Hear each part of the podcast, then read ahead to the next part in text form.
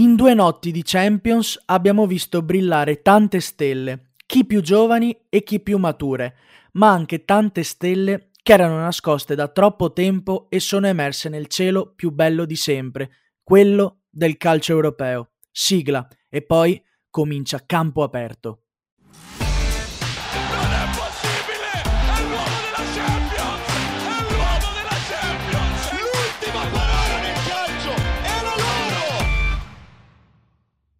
L'ultima parola è la nostra e quindi ci sentiamo in diritto di dirla. Io sono Gigi, questo è Campo Aperto e come sempre sono qui con mio amico Simone. Ciao Simo, come stai? Ciao Gigi, tutto bene? Ciao ragazzi. Allora, anche oggi Simo noi non siamo soli perché è qui con noi un nostro amico. Si chiama Mattia, però è soprannominato Big. Ciao Big, come stai? Ciao ragazzi, bene, grazie. Ok, beh, intanto seconda puntata di fila di Campo Aperto e seconda puntata di fila con un ospite, quindi ormai siamo il podcast più richiesto sul globo terracqueo e questo ci fa, ci fa molto piacere, insomma. Comunque, andiamo dritti, dritti al sodo, ragazzi, perché qua eh, purtroppo qua bisogna pur farlo questo lavoraccio. Allora, oggi parliamo di Champions League perché mer- martedì e mercoledì si sono giocate grandissime partite eh, dal mio punto di vista vi, vi dico subito i risultati. Real contro Liverpool 3-1 per il Real Madrid che giocando a Valdebebas secondo me ha sempre un vantaggio perché toglie un po' l'atmosfera del, del Bernabeu.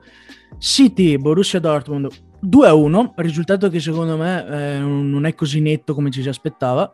Bayern PSG 2-3, sarà la partita mm, della quale parleremo di più. E Porto contro Chelsea finita 0-2 per i Blues di Londra. Dopo parleremo, faremo un accenno anche alla partita dell'Inter contro il Sassuolo. Del, mm, sinceramente la partita con la Juve noi tre non l'abbiamo vista e non ci sentiamo in dovere e neanche in grado, più che in dovere, di, di parlarne. Beh, iniziamo subito dalla prima partita che è Real contro Liverpool.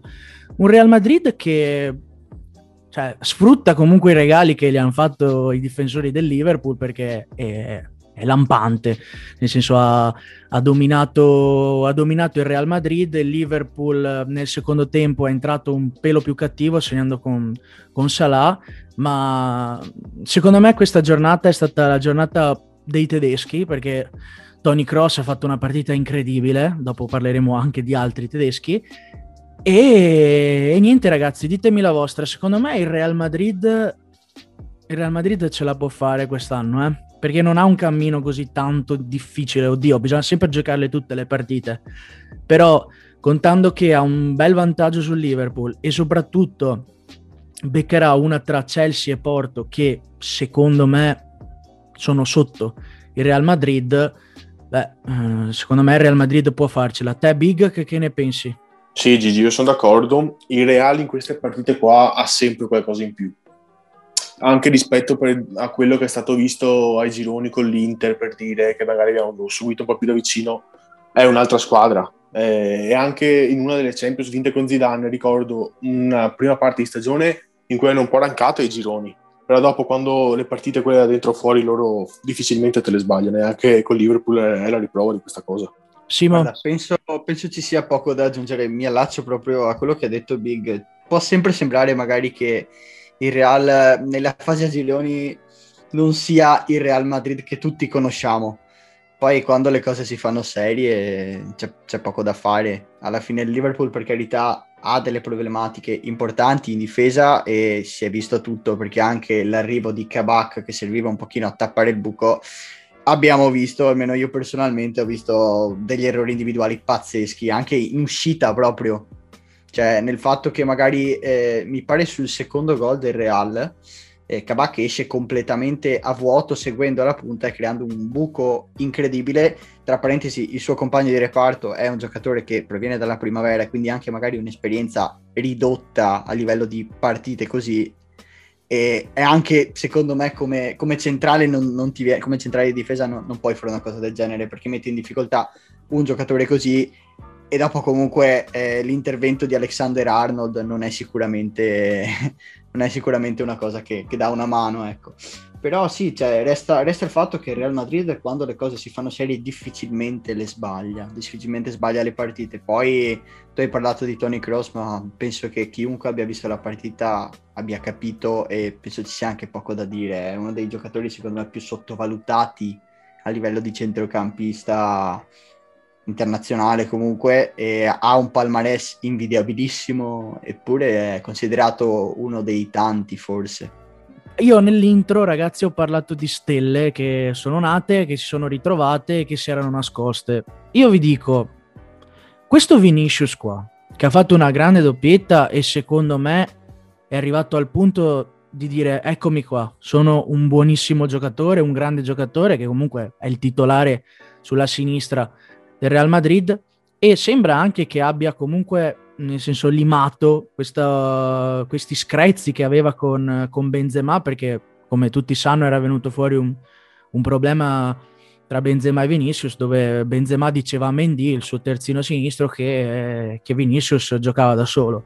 Io penso che si siano parlati e abbiano risolto. Quindi io vi chiedo questo Vinicius è un astro nascente? Ovviamente non si è affermato eh, però oddio, non si è fermato. Gioca nel Real Madrid, quindi un po' affermato lo sei, cioè non, è che vieni, non è che giochi in una squadra, non è che giochi a, al Favaro per dire, però eh, questo vi chiedo, Vinicius è pronto per essere uno degli esterni migliori al mondo oppure deve ancora mangiare un po' della classica minestra, come dico io?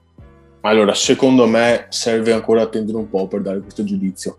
Serve vedere se dà continuità alle prestazioni perché quando è arrivato a Real era uno dei più attesi, l'hanno pagato anche parecchio, pur essendo molto giovane, però per, per giudicarlo serve, serve tempo ancora, perché questa è stata forse la prima vera volta in cui si è visto Vinicius Junior Guarda, tendo a concordare perché comunque quest'anno Vinicius non ha dei grandissimi numeri, è, è, nel momento migliore della sua stagione in questo momento, hai sottolineato giustamente gli screzi con Benzema che dice testuali parole non passargliela perché lui gioca contro di noi.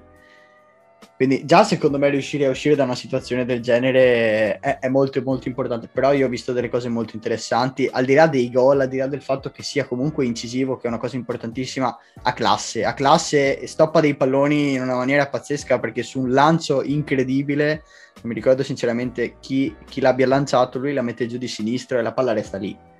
Quindi devi, devi, essere, ha le potenzialità, tutte le potenzialità assolutamente per essere un talento, per essere uno dei migliori nel suo ruolo, però è anche vero che eh, la regola, diciamo, e l'unico modo per, per far sì di, di, poter essere un giocatore affermato, di essere uno dei migliori nel tuo ruolo, è la costanza nei risultati, nella prestazione, quindi ha, ha tanta strada, però ha un buon punto secondo me. Il talento c'è tutto. 45 milioni l'hanno pagato dal Flamengo, quindi eh, ovviamente uno ci, si aspetta tanto, però come, come si è detto eh, sempre anche nelle puntate precedenti, i giovani vanno aspettati, secondo me. E Vinicius comunque adesso in questo momento, io penso che abbia segnato dei gol importanti in quest'ultimo periodo. Comunque ragazzi, parlando del Liverpool, ehm, io una cosa devo dire, dopo possiamo fare un, proprio una, una postilla veloce. Il Liverpool ha comprato questo Kabak.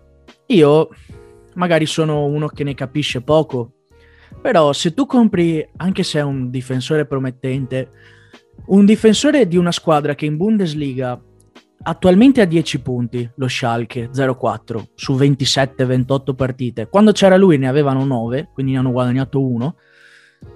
Cioè, secondo me non è un grande acquisto prendere un giocatore che comunque, sì, è vero che fa tanto il reparto, però, cioè, se un giocatore è il difensore titolare di una squadra che ha 9 punti, forse un problema c'è. Per non parlare di Phillips, se non sbaglio, si chiami così. Quello là io capisco che è l'inesperienza e tutto, però se giochi nella primavera del Liverpool, io mi aspetto qualcosa di più. Quindi Liverpool traballa, soprattutto Alexander Arnold. Io ho visto un erroraccio che non mi aspettavo da un terzino così. Premetto che io preferisco da sempre Robertson perché secondo me è proprio il classico terzino da Premier League, adatto alla Premier League e adatto al gioco che fa il Liverpool. Però da Alexander Arnold un errore così non me l'aspettavo. Il Liverpool io speravo e pensavo passasse. Cos'è che oltre a Van Dyke, perché è inutile girarci attorno, manca questo Liverpool per eh, anche ribaltare la partita eh, di ritorno. Guarda, eh, ti dico la mia, secondo me eh, sta tutto nel... Gran, più che altro, non, magari non sta tutto, però gran parte lo fa il fatto che comunque manchi un giocatore come Van Dyke e l'assenza di una colonna portante della difesa così e il fatto che tu debba andare a ripararti nel mercato, purtroppo in questo caso prendendo un difensore che a quanto pare penso che non abbia assolutamente mantenuto le, le premesse e chiaro viene dallo Schalke però era un prospetto cui, di cui si parlava anche a livello di Serie A perché anche il Milan aveva messo gli occhi su, su Kabak.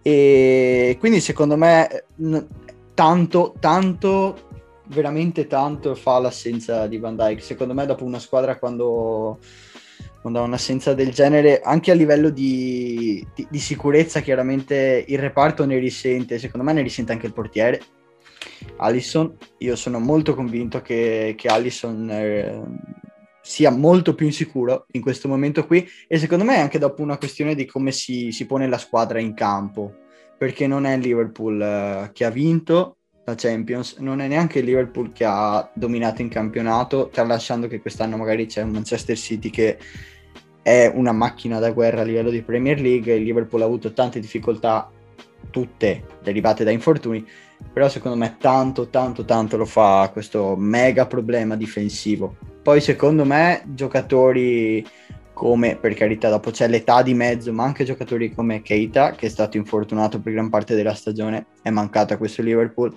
Il centrocampo è un altro reparto che ha sofferto tanto, è l'unico giocatore che mi sento di salvare completamente in questa stagione è Momo Salah per i numeri che ha, che ha portato a casa in sostanza.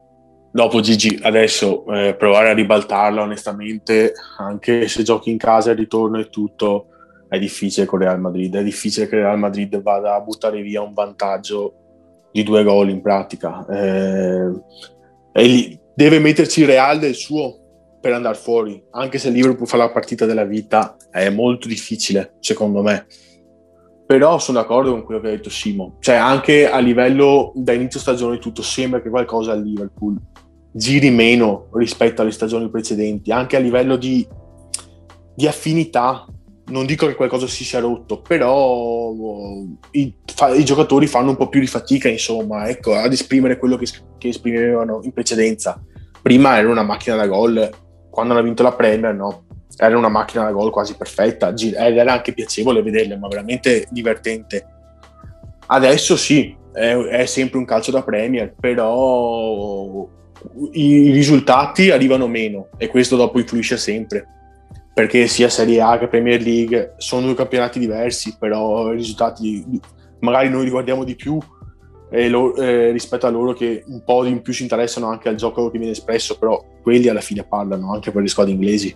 E quando mancano quelli eh, tutto dopo met- diventa sempre più difficile secondo me. A Liverpool io proprio noto questo e secondo me è proprio, non è un problema di reparto, di un reparto in particolare, perché io vedo proprio anche l'attacco, a parte Salah, anche Mané non è quel giocatore lì, almeno in Champions League. Io seguo poco la Premier League, devo essere sincero, però in, um, in Champions, uh, le, le, partite di Champions le ho guardate tutte e secondo me anche in attacco il fatto che comunque manchi anche un punto di riferimento come Bo- Bobby Firmino, Roberto Firmino per me, per me, è importante Firmino per una squadra del genere e appunto per questo applaudo, applaudo un sacco Diogo Sciotta che secondo me è un buonissimo giocatore. Parlando di buonissimi giocatori, io cambio totalmente partita, anche se c'è di mezzo un inglese, Manchester City 2, Borussia Dortmund 1. Ecco, io prima di parlare del City che comunque gioca un calcio strepitoso, bello da vedere, vorrei parlare del Borussia Dortmund. A parte il fatto che tornando al filo conduttore, saranno le stelle. In, queste, questo, in questa partita, secondo me, ce ne sono due: una ritrovata e una che ormai è sbocciata nel cielo. Una è Phil Foden, però partiamo prima da quella che si è ritrovata, e io con grande piacere lo dico: gol di Marco Royce. Io sono un estimatore di Marco Royce da tantissimo tempo. Per me, il Marco Royce del 2013, boh, secondo me è uno dei centrocampisti esterni, trequartisti migliori degli ultimi anni. Purtroppo lui è un, un giocatore che ha subito tantissimi infortuni, però però ha segnato un gol fondamentale dopo per, per il Borussia Dortmund purtroppo ha segnato quel fenomeno di Phil Foden, però sono molto contento che un giocatore come Marco Reus, che devo essere sincero, è anche romantico perché è rimasto lì sempre, la squadra dove è cresciuto, dove è nato, nella città dove è nato. E questo Borussia Dortmund, secondo me, non ha sfigurato per niente davanti al City, anzi, ah, parentesi, assist secondo me da giocatore totale di Erling Braut Holland. Dopo parleremo del City e di quel fenomeno che Simo ama, che tutti dobbiamo amare perché se ti piace il calcio, Phil Foden è proprio bello da vedere perché ha saltato due o tre volte i difensori del, del, del Borussia Dortmund con una tecnica classe incredibile. Comunque, secondo me, ragazzi, non ha per niente sfigurato il Borussia. Eh? Cioè, ha fatto, ha fatto, la sua porca figura e deve andare comunque. Sì, deve fare No, in realtà basta un gol. In realtà basta un gol. Quindi, tutto sommato, al Westfalen può succedere ancora di tutto. Eh. Sì, sai, sono, sono, d'accordo. Sono assolutamente d'accordo con tutto quello che hai detto. Guarda, eh, io sono un estimatore di Marco Reus eh, dall'inizio. Dall'inizio, per me è una soprattutto in una società così dove i migliori giocatori sono venduti ad asta e generalmente vanno sempre eh, in Baviera alla fine sai che io non simpatizzo questo tipo di, di concezione di una società, secondo me rovina il calcio, poi eh, per quanto riguarda la tifoseria invece secondo me è una delle migliori del mondo, ma questi due aspetti purtroppo l'aspetto della tifoseria non mi colma l'aspetto societario che io non condivido assolutamente. Io ho sempre stimato Marco Reus, secondo me è un giocatore che non ha raccolto quello che meritava di raccogliere, che è stato tremendamente tormentato da ogni tipo di infortunio e da ricadute costanti negli infortuni precedenti. Però ha un talento incredibile anche all'alba dei 30 anni, perché comunque mi pare che li abbia anche superati i 30 anni a questo punto Marco Royce. E mm, adesso non mi ricordo di che anno sia, però sono abbastanza sicuro e convinto che li abbia superati. Il Borussia Dortmund ha fatto la partita che doveva fare. Il Borussia Dortmund ha fatto quello che doveva fare e porta a casa un risultato importante, secondo me perché il Borussia Dortmund sapeva benissimo che il City avrebbe giocato in questa maniera qui, che avrebbe mantenuto il possesso, che avrebbe continuato a fare azioni insistite e diciamo che il City si deve ritenere un po' fortunato eh, della giocata finale di Phil Foden, che è un talento fuori dal comune, un altro talento, secondo me, abbastanza scontato magari dirlo, ma è Kevin De Bruyne, che ogni partita decisiva la gioca come se fosse l'ultima e con un'intensità fuori dal, dal comune. È, è, un giocatore che secondo me è ideale in ogni squadra, uno così. E comunque il Dortmund al ritorno è vero che mancano i tifosi, che manca quell'aspetto lì che in quello stadio lì serve tanto e alla squadra serve tanto, però dubito che i tifosi magari via social facciano mancare l'appoggio necessario al Dortmund, che può benissimo fare una partita, magari deve avere anche delle condizioni ideali, però secondo me ha fatto bene all'andata e può sorprendentemente sulla carta passare il turno, sinceramente, nonostante il City sia una potenza a differenza del Dortmund a mio parere. Perché abbiamo visto l'annata che ha fatto, abbiamo visto i giocatori che ha, però la partita alla fine è stata questa, è un 2-1, se guardiamo il risultato e guardiamo le occasioni, anzi, sinceramente io sono abbastanza scandalizzato dall'episodio del gol annullato a Bellingham su, sull'uscita avventata, sull'errore di, nel controllo di Ederson. Secondo me quello non è mai fallo del, del, giocatore del Dortmund, quello è fallo di Ederson in tutti i casi. Diciamo che l'arbitraggio è stato un pochino sul ridicolo anche per il rigore assegnato in diretta a Rodri e poi cancellato dal VAR, se vogliamo dirla tutta. Quindi il Dortmund ha fatto quello che doveva fare e secondo me al ritorno potrebbe esserci una partita molto molto interessante. Big, io ti chiedo proprio una domanda secca e dopo cambiamo partita ce la fa il Dortmund oppure il City la preparerà? Perché Guardiola ha detto che non importa, loro andranno lì per vincere, che poi è un'affermazione un po' ridicola perché penso che tutte le squadre vogliono andare lì per vincere, però io penso che il senso vero della, par- del, della frase sia andiamo lì per fare la partita, non andiamo a chiuderci, che anche questo scontato da Guardiola, però non scontato da parte di tutti. Quindi il, il City giocherà praticamente come ha giocato questa partita, forse può, può giocare anche meglio, ma il Dortmund ce la fa oppure, oppure è stato un exploit questa partita da parte del Dortmund? Allora, onestamente non credo che riesca a ribaltare il risultato dell'andata al Borussia. Però va anche detto che non ha niente da perdere e il City ha tutto da perdere perché dopo gli ultimi fallimenti Champions di questi anni, l'anno scorso sono, sono usciti coglione pur avendo speso un sacco di soldi e tutto. Eh, uscire anche quest'anno col Borussia che è nettamente inferiore sarebbe veramente una mazzata, soprattutto per Guardiola come hai detto tu, Guardiola quello sa fare, cioè la squadra te la metti in campo così e anche secondo me le sue parole avevano significato che hai espresso tu. Cioè lui la squadra te la, fa così, te la fa giocare così, non andrà a difendere un risultato, andrà a giocare per fare gol. Questo può favorire il Borussia, però inevitabilmente dovrà un po' scoprirsi ancora di più e questo il City lo, eh, penso saprà sfruttarlo secondo me. Cambiamo totalmente partita perché, eh, perché abbiamo espresso comunque ottimi, ottimi pareri. E passiamo a, alla partita dell'anno perché eh, forse avevamo già parlato di una partita dell'anno, non ricordo, in, uh, in, questo, in questo podcast, però ragazzi, secondo me siamo di fronte, veram- di fronte, veramente alla partita dell'anno e penso che solo il ritorno di questa partita possa migliorare il mio giudizio perché Bayern PSG finita 2-3 per i parigini è stata la partita più bella dell'anno, merito del, comunque del Bayern che ha, ha tirato 31 volte in porta, però bravo il Paris Saint-Germain a sfruttare le occasioni che questo qua è un po' un leitmotiv di, de, delle squadre, delle grandi squadre, ovvero si sfruttano le occasioni che si hanno. Il, il Bayern ha fatto due errori gravi. Eh, il primo l'ha fatto Neuer perché ha, ha, preso un gol insolito, perché Neuer di solito non prende questo tipo di gol, ma eh, un'altra, e un altro errore in fase difensiva di Sule che non sale bene e dopo Marchigno si trova a tu per tu con appunto Neuer e, e segna.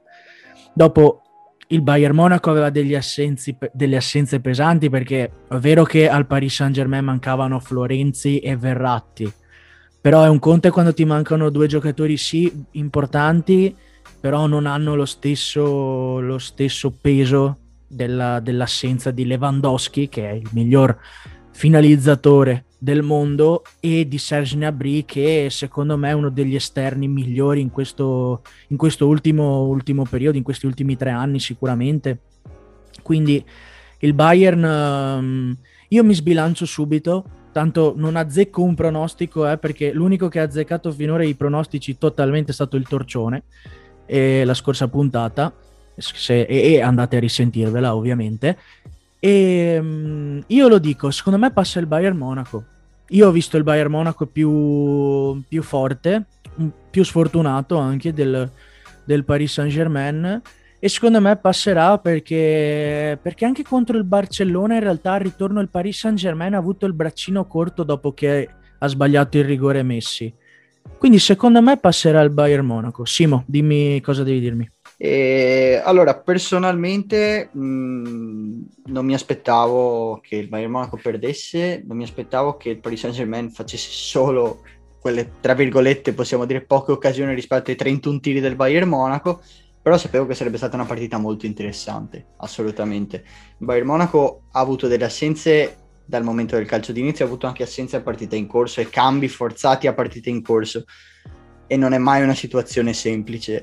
Bayern Monaco ha fatto tante, tante, tante conclusioni verso la porta, ha creato molte azioni, non ha capitalizzato e secondo me lì eh, una grande squadra deve segnare perché soprattutto quando ti ritrovi a fare certi errori, a dover rincorrere una squadra che eh, abbiamo visto che con due occasioni ha fatto due gol, devi capitalizzare tutto quello che hai a disposizione. Per me personalmente il primo errore di Neuer è vero, da Neuer non te lo aspetti, è una cosa che un portiere il migliore secondo me al mondo in questo momento perché è tornato a mio parere ad essere il migliore al mondo forse di- no dietro a Black ecco non è il migliore al mondo per me Black eh, all'Atletico sta facendo qualcosa di impareggiabile però è tornato a dei livelli molto importanti dopo l'infortunio che l'ha tenuto fuori una stagione magari non ti aspetti questo errore però il portiere lo può fare può fare la parata sbagliata Noi secondo me si è tuffato dalla parte sbagliata, chiaramente la palla è passata, è passata sotto le gambe, ma il secondo errore sull'assist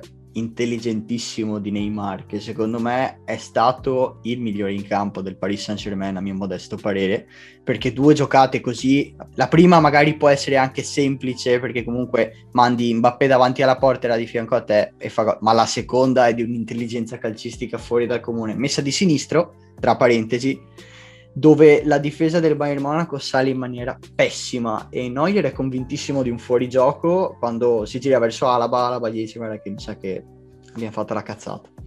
Quindi tanto di cappello al Paris perché comunque ha vinto, ma anche io sono tendente a dire che passa il Bayern Monaco perché secondo me hanno a livello di squadra e comunque anche a livello di occasioni create sono stati una cosa nettamente, nettamente migliore del Paris Saint Germain però dopo devi segnare quindi è, è be- secondo me sarà solo una bella ti posso dire che secondo me è la partita di ritorno più bella tutto qua.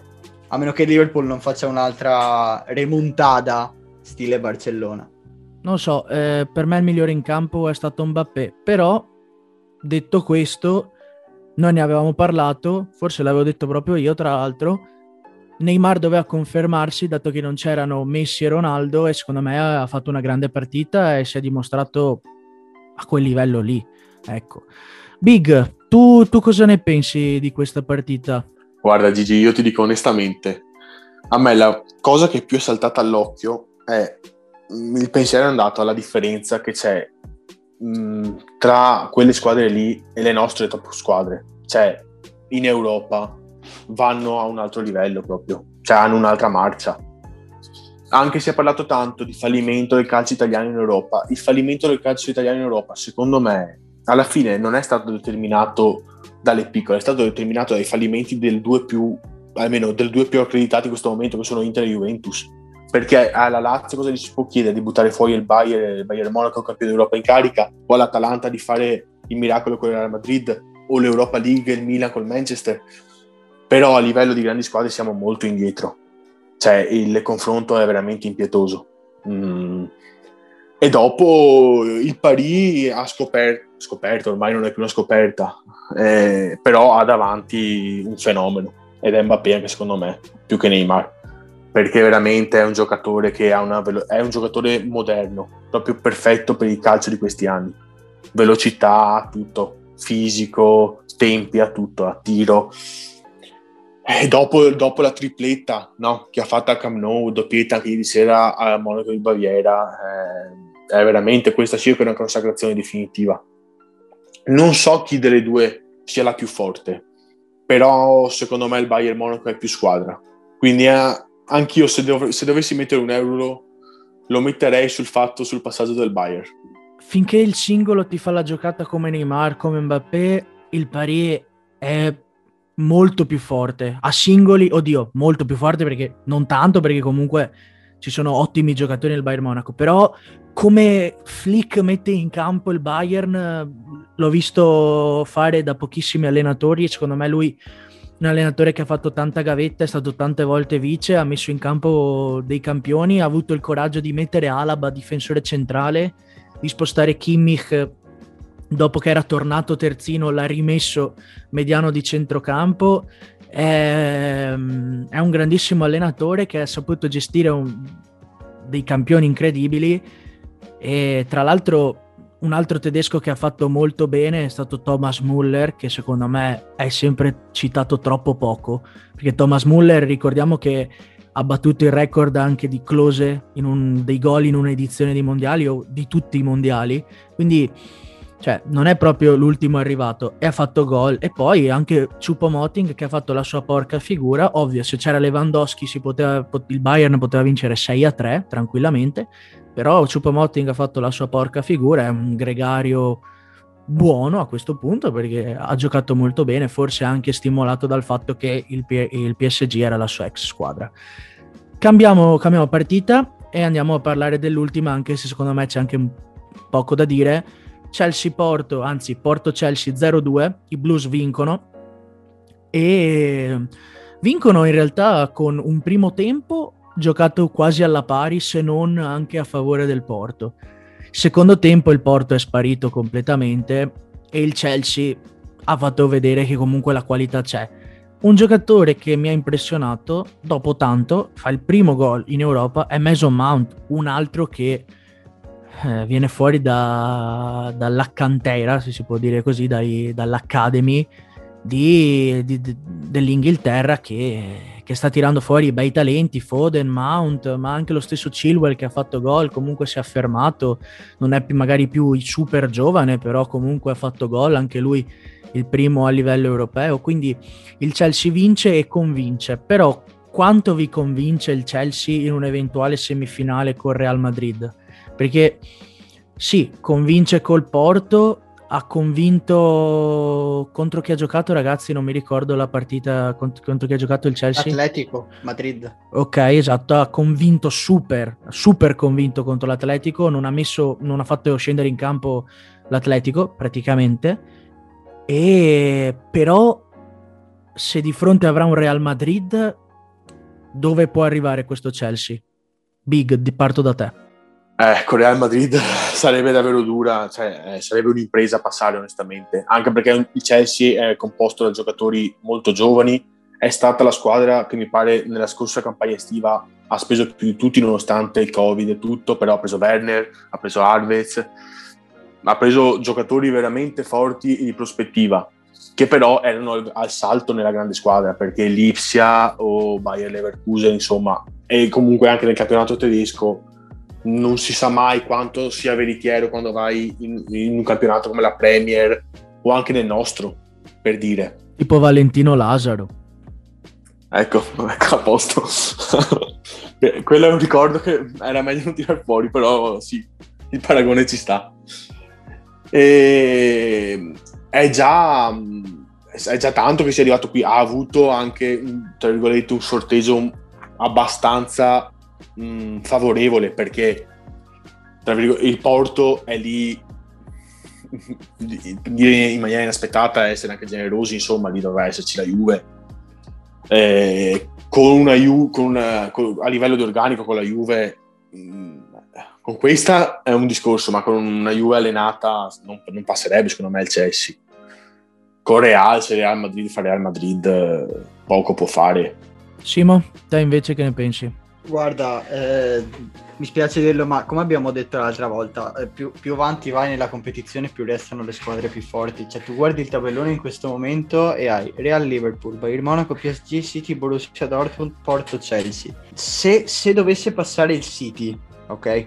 Nonostante il Borussia abbia lo, la possibilità di, di giocare magari una buona gara di ritorno, teoricamente io mi aspetto un Real Madrid, dall'altra parte passano in, indistintamente che sia PSG o Bayern Monaco, sono due squadre che quest'anno una e l'altra dall'anno scorso dimostrano di essere nettamente superiori, ma qualsiasi squadra passa secondo me in questo momento può essere superiore al Chelsea. Però io sottolineo che il lavoro di Tuchel è stato una cosa veramente, veramente importante. Cioè, ha ridato, ha ridato tanti stimoli a giocatori che quest'anno non hanno fatto una buona stagione. Anche perché Timo Werner eh, ha segnato 8 gol nelle prime 17 partite e ha segnato 2 gol nel 2021. Uno in FA Cup e uno in campionato. In FA Cup, tra parentesi, contro una squadra di Serie C, da quello che, da quello che ho letto.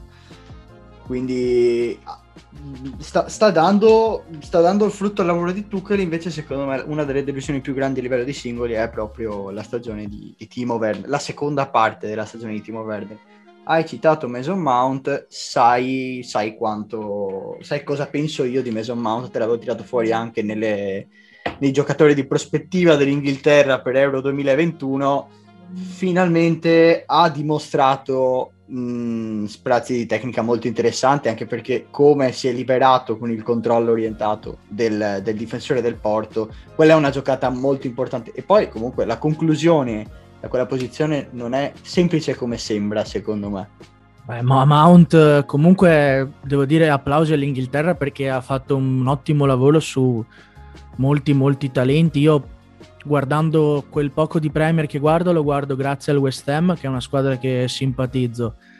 Eh, Declan Rice mi viene in mente che sta facendo molto bene, anche se adesso è infortunato, ma ha tirato fuori veramente dei talenti importanti. Questo, questo, questa Inghilterra. Comunque io sono d'accordo, sono d'accordo su quello che avete detto, mm, il Real Madrid è più forte, e, però ecco, secondo me il Chelsea invece avrebbe battuto la Juve. È vero che Big ha detto una Juve allenata, perché sappiamo tutti che in questo momento Pirlo è il punto debole, però secondo me anche a livello di singoli, tolto CR7, il Chelsea eh, sta facendo un buon lavoro.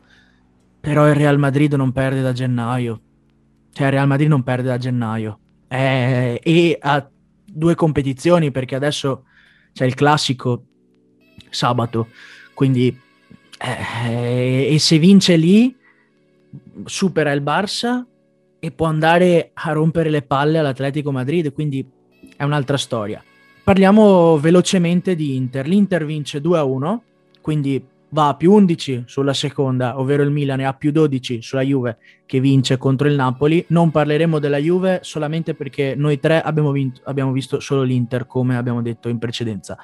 Sinceramente voglio solo porvi questa domanda, ragazzi. Allora, si parla tanto del possesso palla, grande gioco di De Zerbi, però, se, anzi, analizziamo proprio tutte le statistiche. 71% di possesso palla di De Zerbi, quasi mille passaggi riusciti o effettuati, 2 a 1 per l'Inter. Quindi la mia domanda provocatoria è: ma questo possesso palla significa saper giocare bene a calcio? Oppure è un po' montato il discorso come era in passato con Guardiola quando allenava il Barcellona, che il possesso palla, ah, il possesso palla di qua, che figata, incredibile. Però se vediamo il primo gol dell'Inter, con 8-9 passaggi, l'Inter è andato in porta, facendo anche un ottimo cross. Young ha fatto un ottimo cross, secondo me, rientrando anche sul, sul suo piede, quindi non era semplice per niente, anche perché è un giocatore che sta trovando poco spazio e che è anche, diciamo, vede la luce in fondo al tunnel della sua carriera, nel senso è, quasi, è quasi, alla fine. E, però l'Inter con nove passaggi è andato in porta, ha vinto la partita con un altro contropiede perché? Perché se fai 80 passaggi davanti l'area, perdi palla e l'Inter ti punisce con Lukaku che pesa 100 kg ma corre il doppio di Kirikes, eh, lì è un altro discorso. Quindi il possesso palla, cos'è? Cioè, è una qualità oppure è una montatura del fatto che è bello, però è bello perché piace alla gente, ma in realtà non è così efficace. Premetto che se tu mi dici il possesso palla che faceva Guardiola al Barcellona, eh, stiamo parlando di un possesso palla diverso dal Sassuolo di De Zerbi. Ok, Simo, io ti, io ti interrompo e voglio fare outing, come si suol dire. A me il gioco del Barcellona ha sempre fatto cagare Perfetto, perfetto. No, no, eh, no, no, no ma no, no, ma io non ce l'ho con te, Simo, figurati, mm. cioè non ce l'ho col tuo discorso, ovvio che è diverso, però voglio sdoganare il fatto che bello, per carità, giocavi con Iniesta, Xavi, avevi Messi, avevi lo stesso Busquets. Mi annoiava, cioè eh, per me il calcio è bello, contropiedi, pum pum, delirio, no, questi qua 80% di possesso palla con una squadra lì ferma perché giustamente la squadra lì sta ferma perché non ti aggredisce, perché se ti aggredisce è fottuta ti diverti? Io no. No, no, no, ma io ti sto semplicemente, guarda, eh, ho, capito, ho capito il tuo discorso, io ti stavo semplicemente parlando del fatto che una squadra che ha determinati giocatori con una tecnica fuori dal comune può fare un possesso palla efficace del 70-80%, che dopo possa essere reputato noioso perché eh, una, a una persona non può piacere, è, è, è discutibile, può essere vera come cosa. Sinceramente, con tutto il bene del mondo, il Sassuolo di De Zerbi, se fa un 70% di possesso palla così, lo fa solo per una questione, secondo me, e passa solo la questione estetica. Cioè, bello, buon lavoro, ma alla fine cosa ti porta? Il Sassuolo il primo tempo, non, secondo me, tutto questo gran possesso palla è stato inutile. Hanno fatto due tiri in porta, l'Inter ha fatto un paio di azioni, un errore di Hakimi su, sempre su cross di Young, tra l'altro secondo me è partita molto molto importante di Young, soprattutto in questa annata un po' complicata per lui e dopo ha fatto gol. Si può stare a sindacare sul fatto che magari a qualcuno non, può, non possa piacere che la prima squadra in un campionato giochi questo, in questa maniera qui, però se tu fai un 70% di possesso palle e vuoi imporre il tuo gioco, il tuo gioco è questo, alla fine cosa, cioè, cosa ti porta di concreto? Secondo me il possesso palla se non è concreto, cioè se non ti porta ad azioni da gol è, è abbastanza inutile, è solo, è solo estetica, cioè è lì per abbellire. Ma cosa serve abbellire? Devi far gol, devi far gol e vincere.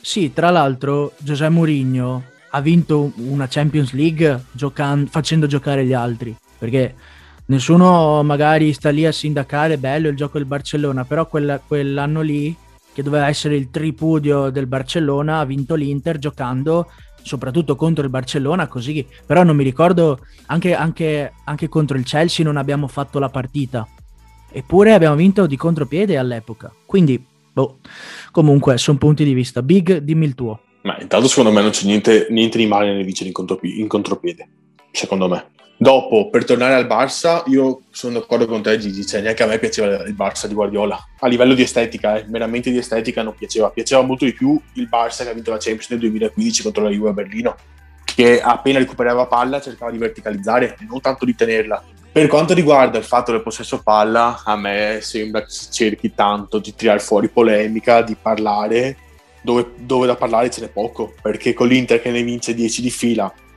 10 su 10 nel girone di ritorno. Come ha detto Simo, possesso palla sì, però concretamente cosa hanno fatto?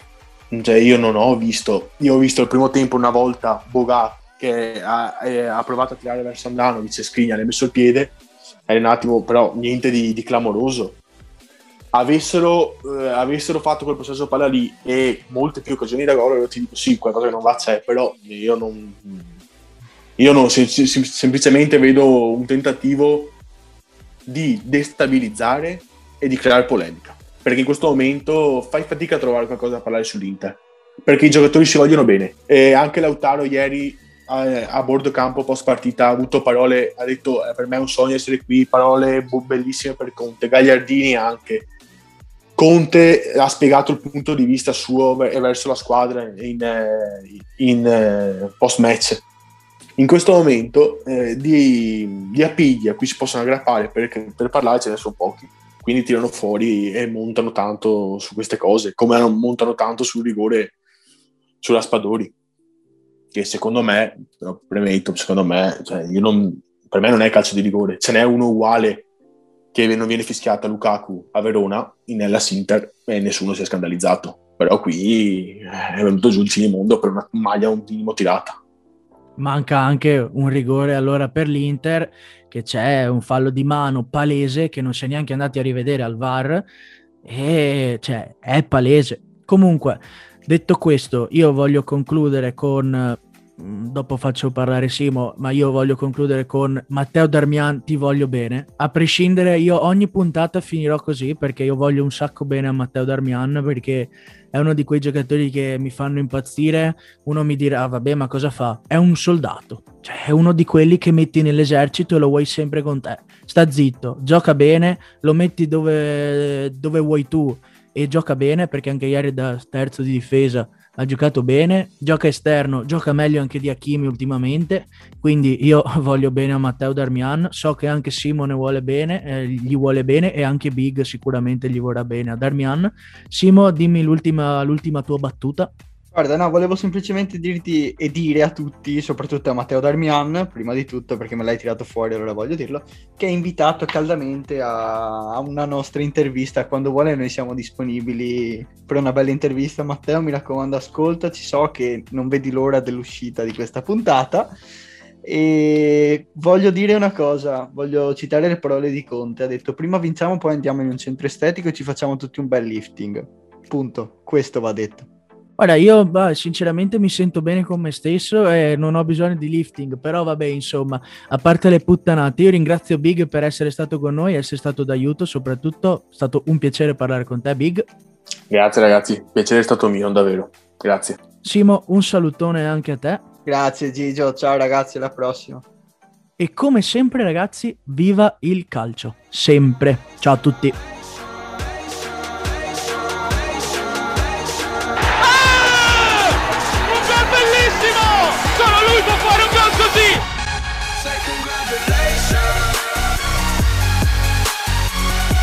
Bisogna alzarsi in piedi tutti, lo faccio anch'io. Che giocatore, mamma mia.